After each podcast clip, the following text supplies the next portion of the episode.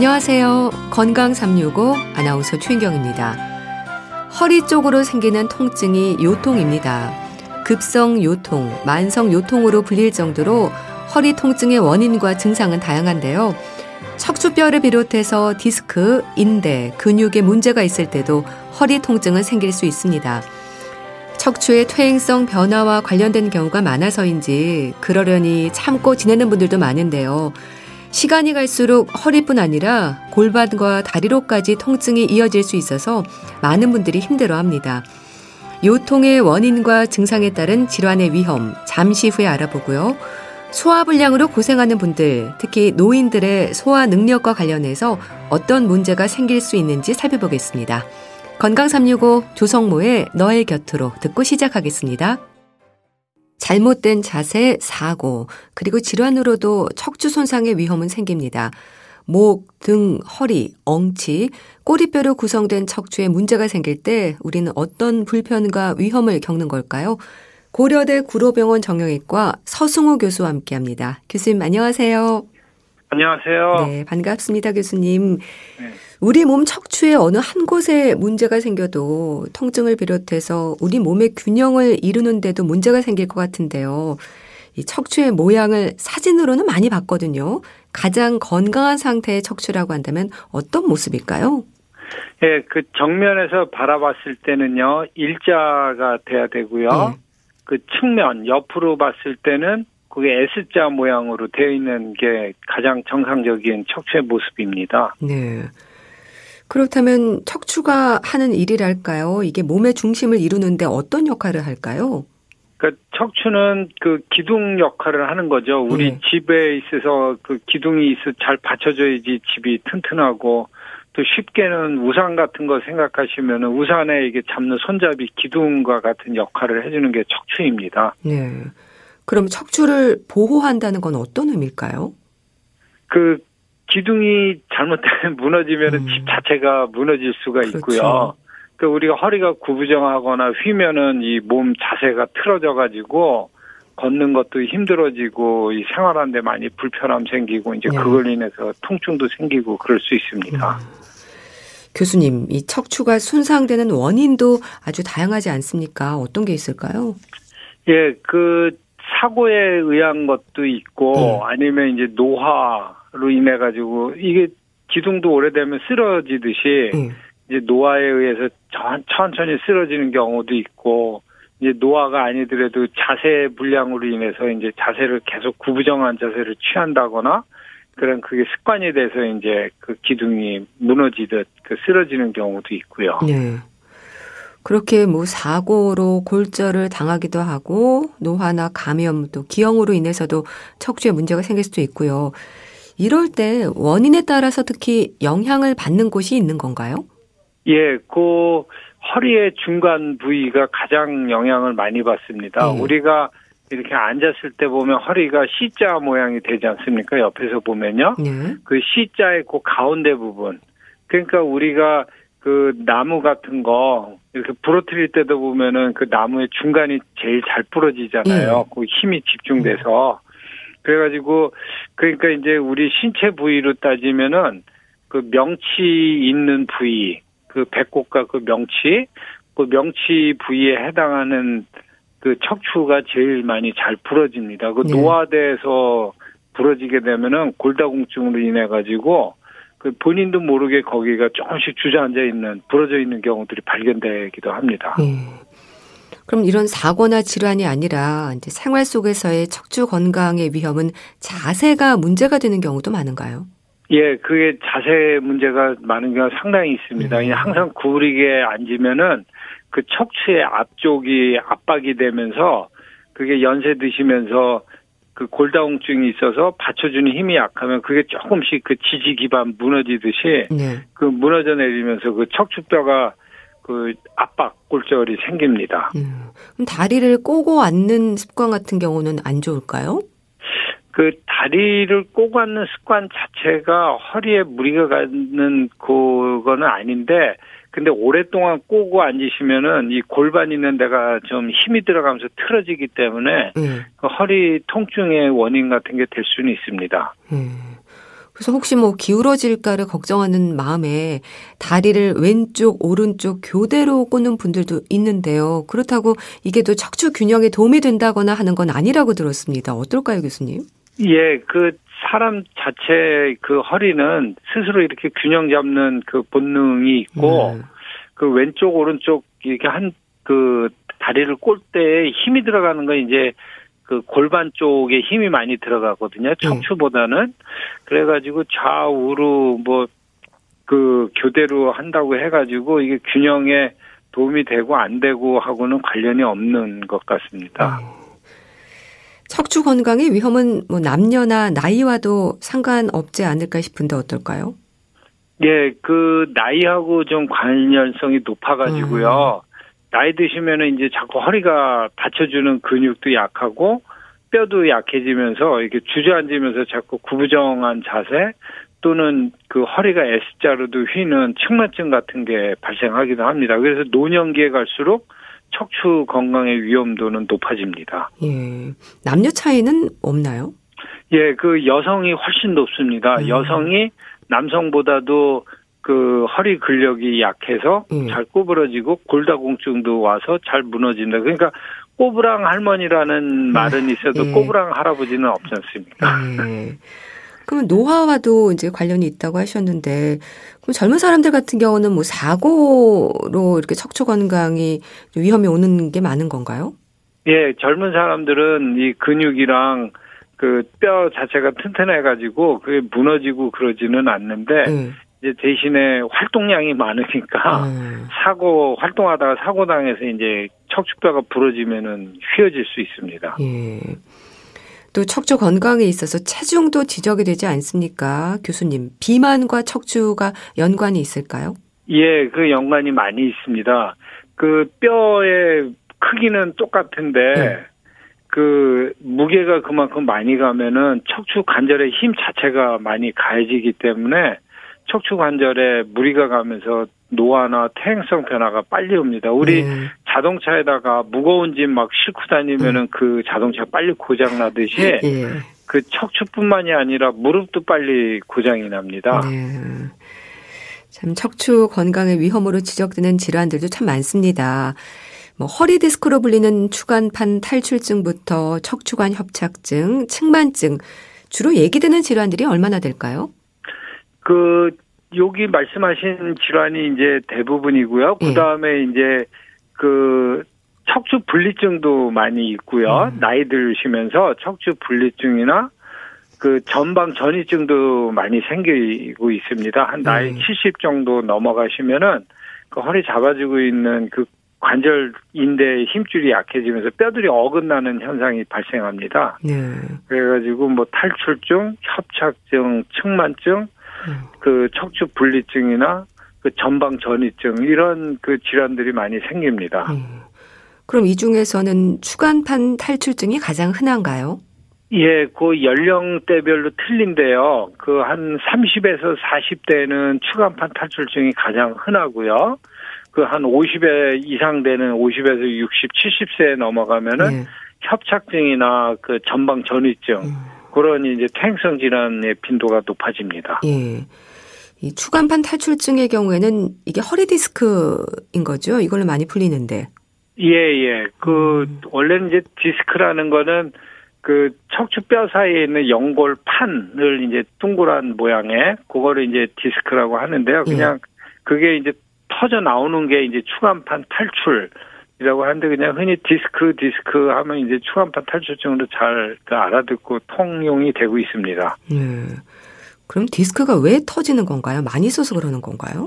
예, 결국은 그 디스크가 이렇게 물컹물컹한 그 연골 같은 거거든요. 예. 그거를 이제 담아두고 있는 그 테두리가 있는데 그게 이제 오래되면 이제 우리 청바지 해지듯이 이렇게 거기가 터지거든요. 그럼 음. 그 틈새로 그 내용물, 그 추간판 내용물이 이렇게 터져 나오는 현상이기 때문에 그 추간판을 담아두고 있는 그 테두리, 음. 그 인대라고 해야 되나 그런 그 물질들이 이제 약해지면서 오니까 퇴행 변화의 일종입니다. 네.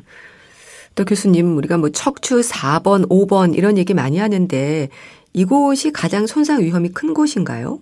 예, 그게 제일 많이 발생하는 부위인데 음. 그 원인은 그 요추 아래 그 골반 바로 위 그 우리 골반 허리띠 멜때 네. 걸리는 부위가 이제 4번 5번인데요. 네. 그 부위가 가장 많이 이제 구부러지고 피는 일을 하는 부위입니다. 그 음, 빈번하게. 그렇군요. 그러니까 구부리고 피다 보니까 이제 거기가 빨리 퇴행성 변화가 와서 이제 거기서 디스크가나 협착증 같은 게 잘 발생합니다. 네. 그럼 척추관 협착증 같은 경우는 어떤 통증을 호소하는 건가요? 그두 개를 호소합니다. 이제 허리 통증하고 그 엉치 부위가 아프다고 하죠. 음. 이제 허리 관절도 퇴행 변화가 같이 와 있으니까요. 음. 그러면서 이제 다리로 가는 그 허벅지 뒤로 해서 종아리로 해서 가는 그 신경 부위가 눌리기 때문에 그 허벅지 뒤로 저리다는 증상하고 그 엉치 엉덩이 부위가 아프다는 그런 증상을 호소합니다. 음. 그러니까 척추관 협착증 같은 경우는 뭐 허벅지 뒤쪽으로 저림 증상을 호소한다고 하셨는데 허리 디스크하고 좀 느껴지는 통증의 차이가 있는 건가요? 예, 그 허리 디스크하고도 좀 거의 증상은 비슷합니다. 예. 그 허리 디스크도 결국은 그 추간판이 탈출돼서 신경을 압박해서 오는 거고 협착증은 그 신경관이 좁아져 가지고 신경이 압박돼서 오는 그 증상이기 때문에 네. 신경이 압박된다는 그 점에서는 똑같기 때문에 증상은 비슷한데 그 협착증은 그 특징적으로 많이 걸으면 더 아파집니다. 음, 이제 버스 한 정거장 정도 걸으시면은 더 증상이 심해지고 종아리 터질 것 같아서 좀 쪼그리고 앉았다가 가야 된다고 말씀하시는 분들이 많습니다. 네. 그리고 또 교수님, 흔히 요통으로 불리는 건 어떻게 이해하면 될까요? 이게 질환이라기보다는 간헐적으로 허리 통증을 느낀다는 분들도 많으시거든요. 예, 그거는 이제 그냥 관절통이라고 보시면 될 것 같습니다. 그러니까 이제 신경이 압박되고 그러는 협착증 때문에도 아플 수 있지만 예. 그 척추도 하나의 관절이거든요. 그러다 보니까 우리 무릎 관절 통증이 있듯이 그, 그 어떤 신경이 압박되는 현상이 없이도 그 척추의 관절에 무리가 가거나 퇴행성 변화가 오면은 이제 가끔 통증을 느끼는 현상이 발생합니다. 음, 그럼 이건 일종의 근육통인 건가요? 그렇죠. 근육통이나 그 관절 연골이 이제 약간 좋지 않아 가지고 음. 그 관절통이라고 이해하시면 될 것 같습니다. 음. 이럴 때 이제 많은 분들이 소염 진통제나 근육 이완제로 통증을 가라앉히는데요. 처방 없이 약국에서 이런 것들을 구입할 수 있어서 많이들 사용을 합니다. 그러면서도 약을 이렇게 자주 먹어도 되는지 조금 불안해 하시거든요. 어떨까요, 교수님? 예, 그게 좀 그 우려되는 부분인데요. 네. 그게 통증이라는 건 하나의 몸에 이상이 있다는 알람 신호거든요. 그 알람 신호를 그냥 알람 어. 꺼버리면 진통제로 꺼버리면은 아, 뭔가 속에서 되겠네요. 문제가 네. 생길 수가 있어서요. 음. 그 아프시면 꼭 병원 가서 한번 진료를 받아 보시고 상태 확인하고 이제 그런 적절한 처방을 받아서 약 드시는 게 권장됩니다. 음. 근데 또 허리 통증이 어디서 시작이 됐는지에 따라서 소염 진통제가 아닌 진통제를 드시는 게 낫다는 말도 있고요. 근육 이완제를 자주 먹으면 안 된다는 말도 합니다. 그런가요? 예, 그 약 자체는 자주 안 드시면은 음. 이제 제일 좋은 거고요. 네. 그 다음에 이제 우리가 약을 보통 처방하거나 그 약 속에는 소염 진통제, 진통제 그게 같이 붙어 있습니다. 음. 그 소염이라는 거는 이제 염증, 후끈후끈하게 이렇게 열감이 나는 거를 이제 염증인데요. 그거를 가라앉히고 또 고개 가라앉히면 진통 효과도 있고요. 예. 그리고 이제 또 소염제에다가 진통 효과가 나는 약을 같이 집어넣어 가지고요. 그 우리가 보통 드시는 그 진통 소염제 하면 그게 한 약에 다 포함되어 있다고 음. 보셔가지고 네. 그 진통제 따로 소염제 따로 드신다고 생각하는 거는 좀 그렇고요. 음. 그냥 한꺼번에 같이 드시는 거라고 생각하시면 될 것 같습니다. 예. 근육 이완제는 어떤가요? 예, 근육 이완제도 이제 도움이 되는데요. 예. 그러니까 이제 근육이 뭉쳐서 아파한다고 그래서 이제 이완제를 드시는데 근데 이제 그 되도록이면 뭐 약들을 안 드시면은 제일 음. 좋죠. 그리고 네. 이제 근육이 안 되는 이제 마사지 같은 거 하면 풀어 주시고 네. 이제 많이 아프면 이제 같이 처방을 하기도 합니다. 네. 그런데 교수님, 이제 1년에 한두 번, 한 번 통증이 오면 사나흘씩 약을 먹지 않으면 꼼짝을 못 한다는 말도 하거든요. 일어나서 허리를 거의 90도로 굽혀서 몇 걸음 걷다가 이제 서서히 허리를 편다고 하는데 이런 일들이 반복이 되면 척추관 협착증으로 이어진다는 말은 맞는 건가요? 예, 그 맞는 이야기인데요. 그 이제 결국은 허리가 자꾸 노화 현상이 오면서 그 관절통이 생긴다고 보시면 되거든요. 그러다 보니까 이제 자꾸 걷다 이 구부리는 자세를 취하면은 그 허리 통증이나 그 신경 눌리는 것들이 펴지는 효과가 있습니다. 네. 그러니까 이제 자꾸 허리 구부리는 그 자세를 취하기도 하는데요. 음. 그게 이제 결국은 협착증으로 가는 단계 중에 나오는 증상 중에 하나입니다. 네. 통증이 계속이 된다면 이제 약을 먹기보다는 검사를 받아봐야 하지 않을까 싶은데요. 그 허리 통증이 있을 때 뭐 CT나 MRI로 확인을 합니까? 예, 그 일반 엑스레이로는 그 척추의 관절 상태나 그 척추 신경관의 그 협착 그 정도를 정확히 보기가 힘들어서 네. 어느 정도 이제 태행 변화가 있다라는 건 알 수가 있는데요. 그 관절의 상태나 신경관의 상태를 확인하기 위해서는 CT나 MRI가 이제 제일 좋습니다. 음. 그러면요, 이 척추는 일반적으로 통증이 있거나 뭐 사고를 당하거나 원인에 따라서 나타나는 부분들이 있어야 검사를 하지 않습니까? 혹시 나이 들수록 예방을 위한 검사도 좀 필요한 걸까요? 예, 그 나이 한 50 이상 되시면은 그 예방을 위한 검사가 필요한데 그 허리 음. 전체를 찍어보는 게요. 예? 그 이유 중에 하나가 특히 여성분들은 본인도 모르게 그 척추와 압박골절이 발생할 수가 있고요. 음. 그리고 허리가 조금씩 휘는 모습을 본인은 잘 모르시는 경우가 많아요. 예. 그러니까 이제 한 6개월이나 1년에 한 번 정도 엑스레이를 허리 전체를 엑스레이 찍어 보시면은 이게 허리가 주저앉고 있는지 아니면 조금씩 휘고 있는지 그거를 발견할 수가 있거든요. 음. 이제 그거를 알고서 이제 본인이 예방을 위한 뭐 허리 스트레칭이나 이제 연습 같은 것들을 음. 많이 그 근육 강화 운동을 해서 예방이 어느 정도 될 수 있기 때문에 네. 그래서 1년에 한 번 정도는 병원 가셔가지고 엑스레이 한 번, 허리 엑스레이 전체 네.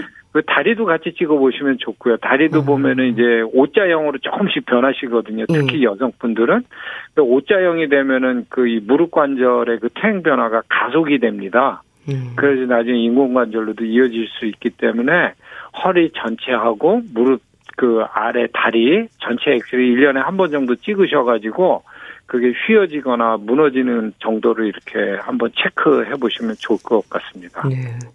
생활에서는 어떨까요? 사실 허리를 이렇게 바르게 세우고 앉는 게 참 불편하거든요. 이게 익숙해지면 편해질까요? 예, 그게 제일 힘든 부분인데요. 네. 그게 이제 곧게 있다 보면 자, 본인도 모르게 네, 자꾸 구부러지잖아요. 네. 예, 그 이제 잡아주는 힘이 약한데, 아. 그러니까 이제 더 앞으로 구부러지고, 이제 그런 거를 피하기 위해서는 의자에 앉으실 거면은 엉덩이를 깊숙이 들여 앉아가지고, 허리 몸통을 이제 그 등받이에 기대고 앉으시면은 도움이 많이 됩니다. 그다음에 네. 이제 허리도 곧곧해지고 허리로 가는 힘이 그 의자의 등받이로 전달되기 때문에 그렇게 앉아 버릇해 하시는 게 좋습니다. 네. 또 바닥에 앉는 좌식도 척추 건강에는 안 좋다고 하는데요. 왜 그런 건가요? 예, 그, 바, 그 바닥에서 앉았다가 일어나고 그럴 때마다 이 척추 관절, 그러니까 그 골반하고 척추가 연결하는 부위에 힘이 많이 들어갑니다. 네. 그래가지고 거기에 무리가 많이 가고요. 그러니까 그 우리가 그 무릎 아니 그 방 바닥에 앉았을 때 보면 그 허리띠나 이 벨트가 팽창이 되는 걸 느낄 수가 네. 있거든요. 그러니까 그만큼 그게 관절로 힘이 아. 들어가는 거라고 보시면 되고요. 음. 또 바닥에 앉아서 생활하시면은 일어나고 할 때 그 무릎 관절에도 좋지 않아 가지고 네. 연세가 드시면은 이 의자 생활로 바꾸시는 게 좋습니다. 네. 그럼 소파에 앉는다고 해도 자세가 바르지 않으면 마찬가지가 되는 건가요? 예. 음. 그 소파에 앉으시면서 이렇게 비스듬히 앉으면은 음. 그, 그 엉덩이는 밑으로 쭉 꺼지시면서 이 허리가 둥그렇게 되거든요. 음. 그러면 이제 관절에 그 힘이 더 많이 들어가는 자세가 되고 또 자세도 구부정한 자세를 취하기 때문에 그 소파에 앉으실 때도 좀 바로 앉아 버릇 하시는 게 좋습니다. 음.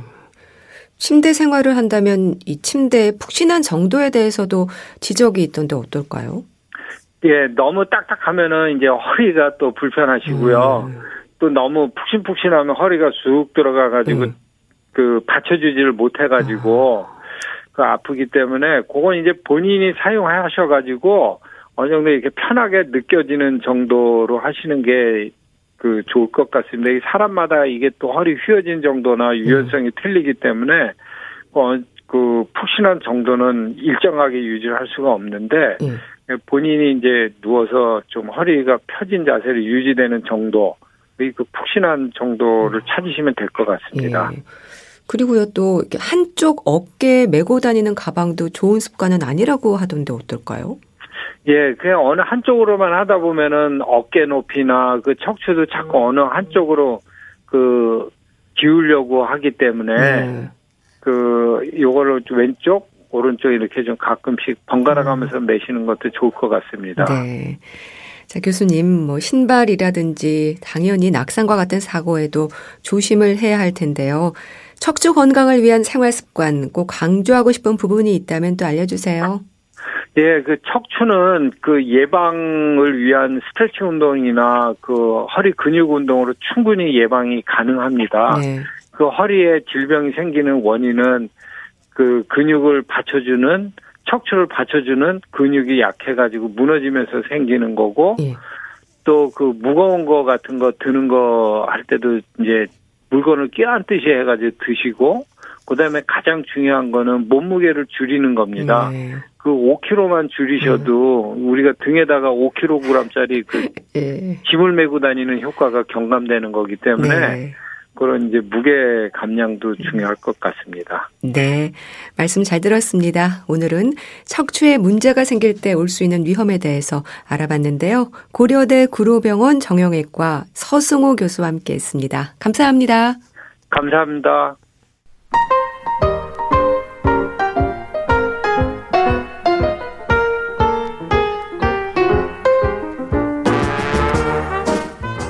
건강한 하루의 시작. KBS 라디오 건강 365 최윤경 아나운서의 진행입니다.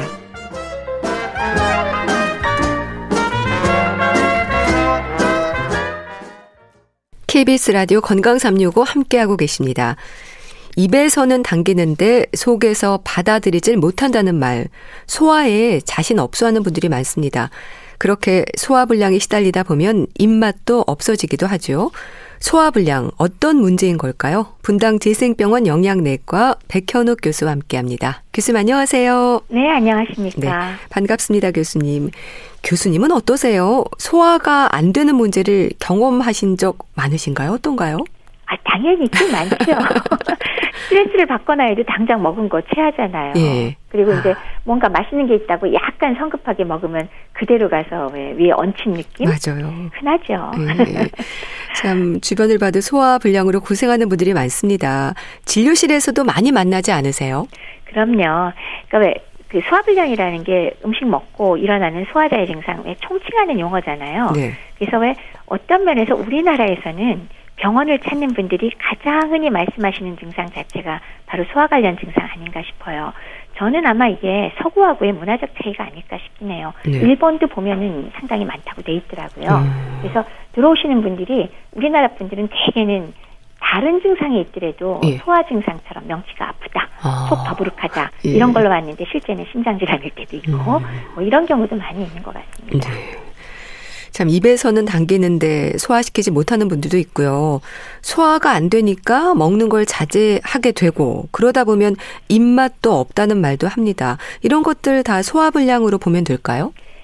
말씀드렸다시피 소화불량이라는 용어 자체가 좀 이렇게 전반적인 증상을 다 포함하잖아요. 네. 그러니까 위나 간이나 담독이나 저 뱃속에 있는 소화기관에서 음.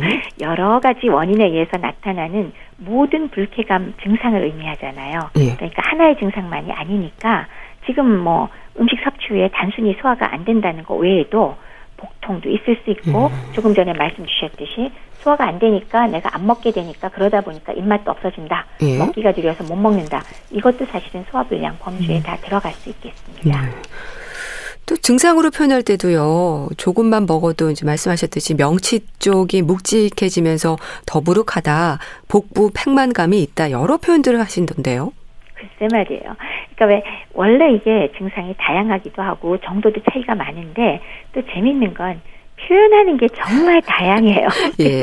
그런 면에서 또 이게 우리나라의 표현이 좀 더 많은 거 음. 아닌가 싶기도 하고요. 예. 뭐 식후에 너무 배, 가 불러온다. 음. 그게 뭐 포만감이나 만복감이라 그러기도 하고요. 예? 식후에나 명치 끝이 불편하다, 불쾌감 음. 그런 것도 있고, 그다음에 상복부가 이렇게 터질 것 같다, 팽만감이 있다. 그다음 이물감도 있다. 아니면 뭐 뭐가 만져지는 것 같다. 조금만 먹으면 배부르다. 조기 아. 포만감. 그다음에 구역질 난다. 그다음에 뭐 토할 것 같다. 그다음에 신물 올라온다. 대세김이 있다. 네.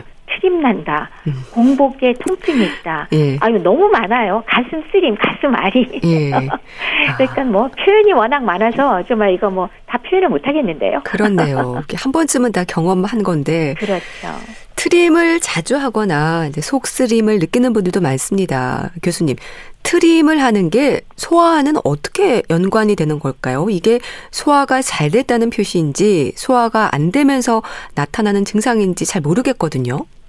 맞기도 하고 틀리기도 하고요. 아, 그렇군요. 그냥 트림 자체만 얘기할 때 우리 왜 갑작스럽게 왜 사이다나 뭐 이런 네. 거쫙 마시면 단순 당연히 가스가 들어가니까 위에 고인 게 그대로 꺽 하고 나올 수 있잖아요. 사실 그거는 뭐 병적인 건 아니죠. 네. 그건 아무것도 아니고 그다음에 뭐 또 하나 굳이 얘기한다면 굉장히 급하게 먹는 분들, 급하게 빨리 먹는 분들의 경우 트림 꼭할수 있잖아요. 네. 어, 그러고 보니까 옛날 분들은 왜 그 많이 급하게 먹고 트림도 한번 해주는 게 밥 잘 먹었다는 인사라고도 했던 것 같긴 해요. 예. 근데 그거는 이제 많은 양을 빨리 먹었을 때 조금은 공기도 삼키면서 그런 것들을 뱉어내는 게 아닌가 싶어서 여기까지는 그렇게 문제가 되는 건 아니죠. 네. 뭐 소화의 문제. 근데 사실은 예를 들면 뭐 속쓰림이나 울렁울렁하거나 윗배가 더부룩하되거나 상복부 통증이 있으면서 트림이 나는 거는 실제로 위식도 역류 질환이나 뭐 암이나 위궤양이나 십이장 궤양 같은 그런 질환들이 있을 때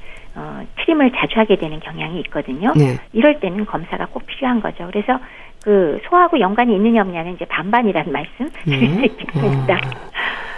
근데 걱정이 돼서 이렇게 소화불량으로 고생하는 분들이 내시경 많이 하시거든요. 근데 내시경이라든지 이런 검사를 해보면 이상이 없는 경우도 많지 않나요? 그럼 정말 억울하죠. 네.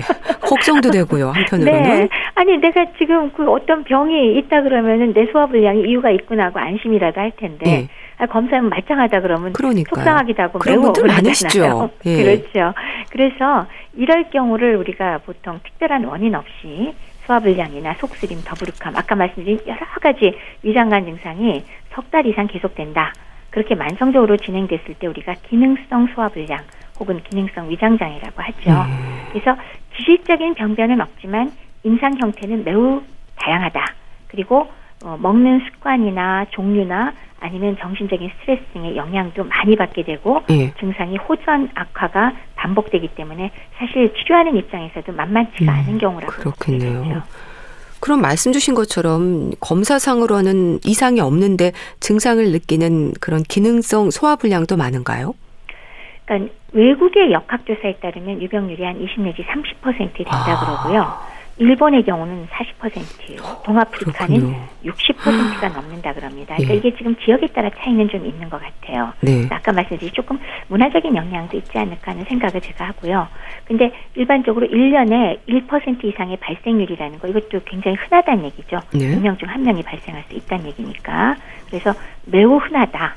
그리고 어 특히 우리나라의 특성으로 왜 소화기 계통 질병, 위장 질환 발생 빈도가 높잖아요. 네. 그래서 대부분의 사람이 결국 평생에 한 번 이상은 다 있을 것이다. 라고 추측을 하고 있습니다. 네. 자, 그렇다면 교수님, 이렇게 소화 불량이 생기는 이유가 뭘까요? 그 기능성 소화 불량은 먹은 음식물이 위에서 소화가 된 다음에 소장으로 넘어가는 과정이 지연되거나 아니면 식사 때 위가 충분히 이완되지 못하는 경우 네. 그리고 위가 팽창하거나 소화를 위해서 분비되는 위산에 대해서 이게 위가 너무 과민할 경우 이런 여러 가지 기전에 의해서 발생하는 것으로 생각은 저희가 하고 있지만은 그 병태 생리가 그렇게 정확하지가 않습니다. 음. 지금 대략 이렇게 나누고는 있으나 예. 그리고 또 악화 요인을 얘기하라면 우리 신나게 얘기할 수 있죠. 그러니까 식사 습관이 매우 불규칙하다. 이가 좀 힘들어 하겠죠. 네. 그리고 생활 습관이 안 좋다. 음. 그리고 스트레스가 심하다. 그리고 담배를 많이 핀다. 과다한 흡연. 네. 그리고 커피를 너무 많이 마신다. 그다음에 음주가 심하다. 이런 것들이 역시 유발시키거나 악화 요인이 되기도 합니다. 네. 이 중에서 스트레스 중요할 것 같은데 어떨까요? 음. 과도한 업무나 직장 상사나 동료한테 받는 스트레스, 뭐 생활 스트레스, 그다음에 사건 사고의 간접 경험으로 받은 트라우마까지 어떤 점에서 현대 사회를 살아가면서 이 스트레스는 없는 사람이 아, 없죠. 그렇죠. 이제 좀 더 민감한 분이 있기 마련이긴 한데요. 이 스트레스 자체가 사실은 소화불량을 유발하기 함, 유발합니다. 그래서 과도한 스트레스가 자율신경계 균형을 깨뜨려서 위의 운동을 방해하거나 불편감 그리고 통증의 역치를 낮추기 때문에 네. 실제 소화불량을 유발하거든요. 근데 그 결과로 위기능이 떨어지면은 음식물이 위에서 소화가 안 되고 십이지향으로 잘 내려가지도 않게 되죠. 위가 움직이지도 않고 그러니까 포만감도 심하고 팽만감이 생기고 그리고 소화불량 증상이 나타나게 되는 거죠. 네.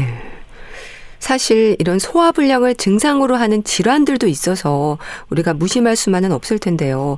교수님, 질환과 연관되는 부분들은 또 어떤 게 있을까요? 그렇죠. 소화불량이 있을 때 물론 많은 수가 질적 원인이 없이 결국 기능성이라고 얘기는 하지만 그 중에 일부는 당연히 질환이 있습니다. 뭐 소화성 궤양 혹은 드물게는 위암이 발견되기도 하고요. 사실 위암 같은 거는 중증 질환이니까 네. 상당히 중요하죠. 네. 그 외 담석증의 경우도 뭐 심한 경우는 엄청난 통증으로 오지만 역시 어, 막연한 소화불량 증상으로 오는 경우도 있고요. 네. 그다음에 음주를 반복적으로 하는 경우에 만성 췌장염 발생할 수 있잖아요. 그게 바로 소화불량 아니면 복통의 음. 증상을 보입니다. 예. 그리고 췌장암 요새 점점 증가하고 있는데요. 그 경우도 초기는 소화불량 증상을 일으키는 경우가 많기 때문에 따라서 위 내시경만이 아니라 복부 초음파나 컴퓨터 단층 촬영 등의 정밀 검사가 소화불량이 심한 분들은 받아보실 필요가 있습니다. 네. 이런 분들은 그럼 어떤 검사를 해야 되는 건가요? 어, 가령 외 췌장암이나 췌장 만성 췌장염, 담석증의 경우는 복부 초음파 컴퓨터 단층 촬영을 음. 통해서 볼 수가 있고요. 음. 그 이 두 가지 검사가 사실은 복부를 볼 때 상당히 괜찮은 검사예요. 음. 그러니까 복부에 많은 장기들이 있잖아요. 그러니까 간, 담낭, 비장, 췌장, 신장 그리고 골반까지 내려가면은 자궁이나 뭐 난소 등등 음. 이런 것들을 한꺼번에 검사를 할 수 있기 때문에 어 사실은 복부에 문제가 있을 경우에 네. 그한 번쯤 받아보시는 거 괜찮습니다. 음. 근데 그런 검사들로 다행히 이상이 없다면 그렇다면 이제 생활 습관의 변화가 필요할 것 같은데요. 교수님 어떤 노력을 해야 될까요? 기질적 원인이 없다. 아무리 검사해도 아무것도 나오지 않는다. 그런 기능성 소화불량의 경우는 결국은 스스로 조절을 해나가야 되죠. 그러니까 가령 뭐 사람에 따라서는 이런 음식을 먹으면 악화되리라 하는 음식이 분명히 있거든요. 네. 일반적인 얘기를 한다면 너무 맵고 짜고 자극적인 음. 식 기름진 것 이런 것들은 당연히 증상을 악화시킬 가능성이 크겠죠. 네. 술이나 커피도 마찬가지고요. 그다음에 정서적으로 뭐 사건이 있어서 스트레스를 받았다거나 아니면은 뭐 잠자는 환경이나 주변 환경이 안 좋다거나 이런 환경적인 요인이 있다면 이를 피하도록 하는 것이 중요할 것입니다. 네. 그리고 일반적인 경우라면 아까 말씀드렸듯이 자극적인 음식은 피하고 그다음에 식사를 천천히 해서 한꺼번에 위를 늘리지 않도록 하고요. 그리고 규칙적인 생활, 뭐 늦잠 잤다, 뭐, 뭐 늦게 자고, 늦게 자고, 늦게 일어나고 이런 거 당연히 소화에 안 좋습니다. 그리고 스트레스 피하고 적절한 운동 이런 것들이 증상 개선과 예방에 도움이 될 수도 있습니다. 네. 좀 소화에 자신 없어 하는 분들이 주로 죽을 드신다거나 밥에 물을 말아서 드시는 경우도 많은데요. 쉽지 않고 이런 것들 훌훌 넘기는 식습관 글쎄 어떨까요? 당연히 좋지 않지요. 네. 그러니까 특히 물에 말아 드시거나 이런 경우에 사실 입속에서 저작 운동 씹는 것과 그다음에 오랫동안 머물러 있어서 하는 게 단순히 밥이나 먹은 음식을 부드럽게 하는 것만이 아니라 치매 아밀라제라는 효소도 있잖아요. 네. 그러니까 적정량 소화도 좀 시켜서 내려보내는 게 있고요. 그 다음에 그렇게 해서 내려보냄으로 해서 위에서 받아들여 가지고 위에서 처리하는 것 그것을 많이 도와줄 수가 있잖아요. 네. 그래서 사실 위가 한마디로 역할이 밥통이잖아요. 아, 그렇죠. 네. 밥, 그러니까 우리가 왜 한 끼에 일반적으로 먹는 양을 생각해 보면 사실 엄청난 양이잖아요. 근데 식도나 아니면은 소장 같은 건 그냥 관이기 때문에 네. 거기는 그런 음식을 받아들일 곳이 없어요. 아. 결국 우리가 식사 때 그 많은 양을 받아들여서 뱃속에 넣을 수 있는 거는 네. 결국 네. 위의 역할 때문인데요. 거기를 씹지도 않고 물에다 후루룩 해갖고 어, 한꺼번에 들어간다거나 씹지 않고 우르륵 음. 먹어버린다거나 짧은 시간에 매우 많은 양을 먹으면 사실 위가 굉장히 잘 늘어나는 기관이지만 네. 그거 점점 움직이기 힘들어질 거 아니에요. 아, 그래서 그렇겠네요. 나중에 저기 뭐 이거 뭐 파업에 들어갈 수도 있겠죠. 축 늘어져서. 그리고 또 하나는 잘 움직이지 못하면서 그 위 자체에도 소화 효소가 나오고 위산도 나오는데 네. 그것으로 처리하기도 어려워지고 그래서 12장으로 넘어가기도 굉장히 어려워지니까 당연히 급하게 먹거나 물에다 말아서 후루룩 드시거나 이거는 절대로 좋은 습관이 아니니까요. 네. 잘 씹어서 천천히 드실 필요가 있겠습니다. 네. 근데 교수님, 죽이 소화가 잘 되는 건 맞는 건가요? 어, 죽 자체는 사실 씹을 필요도 없고 물리적으로 어느 정도 음. 다 저기 그 잘 뭐 부드럽게 돼 있기 때문에 음. 적어도 위에까지의 부담은 굉장히 적은 것 같습니다. 네. 근데 이제 그게 결국 소장으로 넘어가서 소화효소가 필요한 것 자체는 음. 비슷한데 실제로 죽을 만들면요. 네. 원래 양보다 물이 워낙 양이 많기 때문에 양이 적어요. 그래서 아. 그런 의미에서 뭐 소화가 잘 된다고 음. 느낄 수는 있지만 실제로 영양 그 저기 양이 적은 거죠. 네. 영양소의 네. 양이. 뭐 소화불량에 시달리는 분들을 보면요. 아까 뭐 트림 얘기했지만 콜라라든지 커피도 그렇고요. 음료에 의존하는 분들도 많은데 어떨까요? 그 소화가 잘 되라고 탄산음료 마시는 분 계시긴 음. 해요. 예. 그래서 왜 탄산음료 쫙 마시면 꼭 하고 트림도 나오고 예. 왜 소화가 잘 되는 느낌 그런 느낌이 좀 드는 것 같기도 해요. 근데 사실은 그건 좀 느낌에 가깝고요. 음. 그냥 원래 탄산음료에 들어있는 가스와 함께 혹시 조금 남아있는 위에 가스 왜냐하면 우리 사진 찍어보면 위에 가스가 조금씩 있거든요. 네. 그것까지 입 밖으로 다시 나오는 거지. 음. 사실은 이 탄산음료 자체가 영양분이 잘 흡수되도록 이런 소화 과정 아무 영향이 없습니다. 네. 오히려 이제 사이다가는 또 당분이 많은 것도 나쁘지만 콜라의 경우는 또 다른 성분이 있잖아요. 이 콜라 같은 경우는 오히려 식도와 위를 연결하는 관략근의 기능을 약화시켜요. 예. 그래서 위산이 역류하면서 소화를 거꾸로 방해하게 되고요. 그 다음에 그 또 이 탄산음료의 카페인의 경우는 칼슘의 흡수도 방해하고 이뇨 효과를 통해서 칼슘 배출을 증가시키니까 칼슘 부족과 뼈를 약하게 하거든요. 네. 근데 커피에도 카, 카페인 많이 들어있잖아요. 음. 그러니까 역류성 시스템을 악화시키고 역시 칼슘을 끌고 나가기 때문에 뼈가 더 약해진다. 이런 것들이 있기 때문에 그런 거에 의존하는 거는 사실 소화 자체에 별로 도움 안 되니까 그냥 뭐 즐기면서 조금 드시는 거야 제가 할 말씀 없지만 네. 안 드시는 게 좋겠습니다. 네. 또 음식을 급하게 먹는 습관도 소화 불량의 원인일 수 있다고 하던데 그런가요? 그렇죠. 음식을 급하게 많이 드시면 말씀드렸다시피 위가 갑자기 확 늘어나게 되잖아요. 네. 그러면 그 소화효소와 위산으로 물론 위가 처리를 하려고 애는 쓰지만 너무나 갑작스럽게 늘어난 위의 경우는 아무래도 운동성이나 이런 게 떨어지고 음. 일을 잘 못하겠죠. 네. 그래서 12장으로 넘어가는 시기도 늦어질 것이고, 그 다음에 위산 처리나 이런 속도도 늦어질 것이니까 소화장애가 일어나는 원인이 될 겁니다. 네. 그래서 항상 좀 천천히 잘 씹어서 드시고 그렇게 되면은 음식 먹는 속도도 늦어지면서 치매 소화 효소와 네. 그다음에 저작작용으로 사전의 음식도 부드러워지잖아요. 음. 그러니까 위에 업무량이 줄어들어서 훨씬 더 소화 장애를 줄일 수가 있으니까 천천히 드시는 것 굉장히 중요합니다. 예. 그러니까 씹는 거 저작 기능 얘기하셨는데 이렇게 씹는 것도 소화 효소에 도움이 되지 않나요? 그럼요. 씹는 것 자체가 음식을 잘게 만들어주기도 하지만 씹으면서 혀로 음식을 섞어주거든요. 침하고 음. 침에 있는 아밀라제와 섞어주기 때문에 굉장히 큰 도움이 됩니다. 그래서 왜 옛날 분들은 음식을 30번씩 씹어서 네. 먹으라 그랬잖아요. 제가 30번 씹어보니까 그거 힘들더라고요. 나중에 예. 입에 거의 액체가 되던데요. 예. 그런데 어 저기 그 소화 기관에는 굉장히 도움이 될 것 같아요.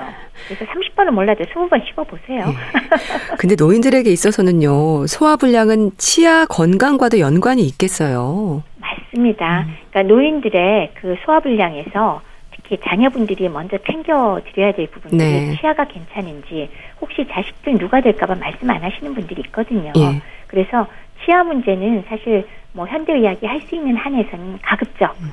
많이 해결, 뭐 의치만이 아니라 요새 임플란트도 많이 하니까요. 네. 그게 가능한 분이라면 그래서 치아를 잘 해결해 드리면 굉장히 많이 도움이 됩니다. 아. 소화도 되고 음식 맛도 즐길 수 있고 예. 그럼 건강에 너무 좋겠죠.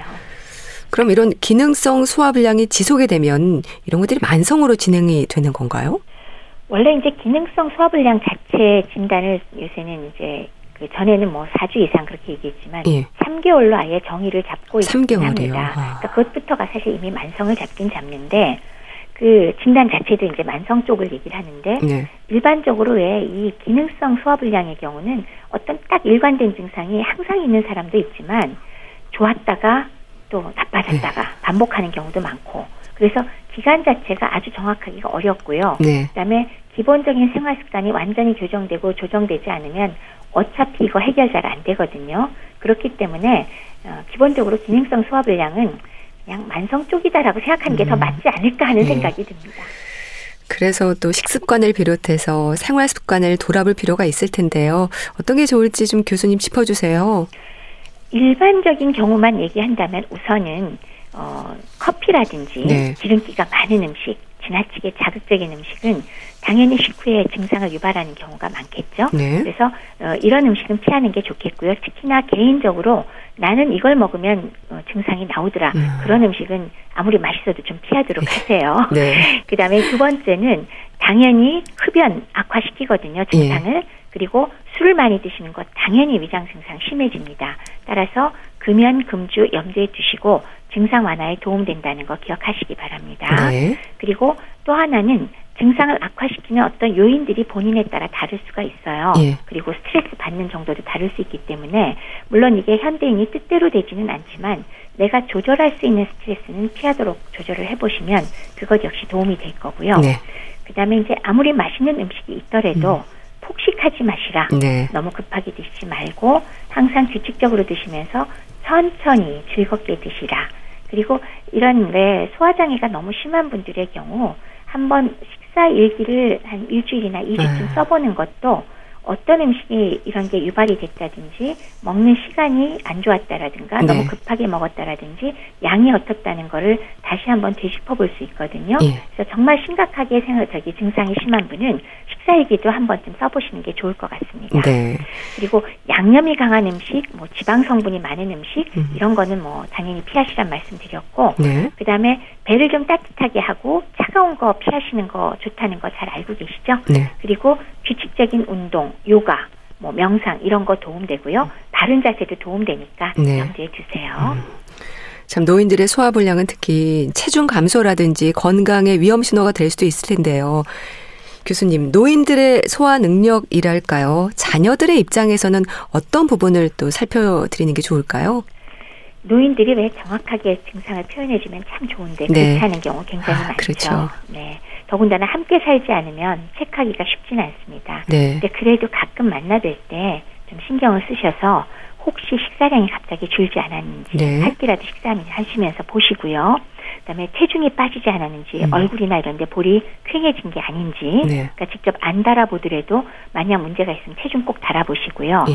그다음에 치아 문제가 있는지 심각하게 좀 물어봐 주시고요. 아. 뭐 변비나 배변 습관 괜찮은지 네. 주기적으로 만나뵐 때 꼭 점검해 주시기 바라고요. 그다음에 이제 거기에 조금 더 말씀을 드리고 싶다면 이렇게 컨디션이 좀 안 좋은 걸 저기 알게 됐을 때 장기적으로 복용하는 약물이 또 문제가 될 때가 있어요. 아. 네. 그렇기 때문에 왜 어르신들 왜 장기적으로 10년, 20년 드시는 약 많잖아요. 네.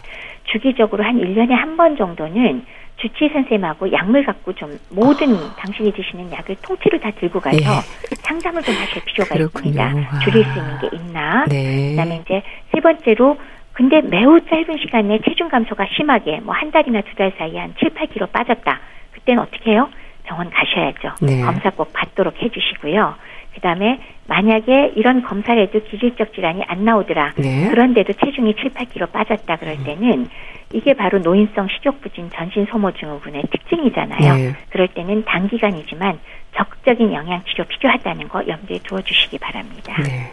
자녀분들이 좀 옆에서 살피고 챙겨주시면 좋겠네요. 그렇죠. 자, 오늘은 소화불량에 대해서 알아봤는데요. 분당 재생병원 영양내과 백현욱 교수와 함께 했습니다. 말씀 잘 들었습니다. 감사합니다. 네, 감사합니다. 백지영의 그 여자 보내드리면서 인사드릴게요. 건강365 아나운서 최인경이었습니다. 고맙습니다.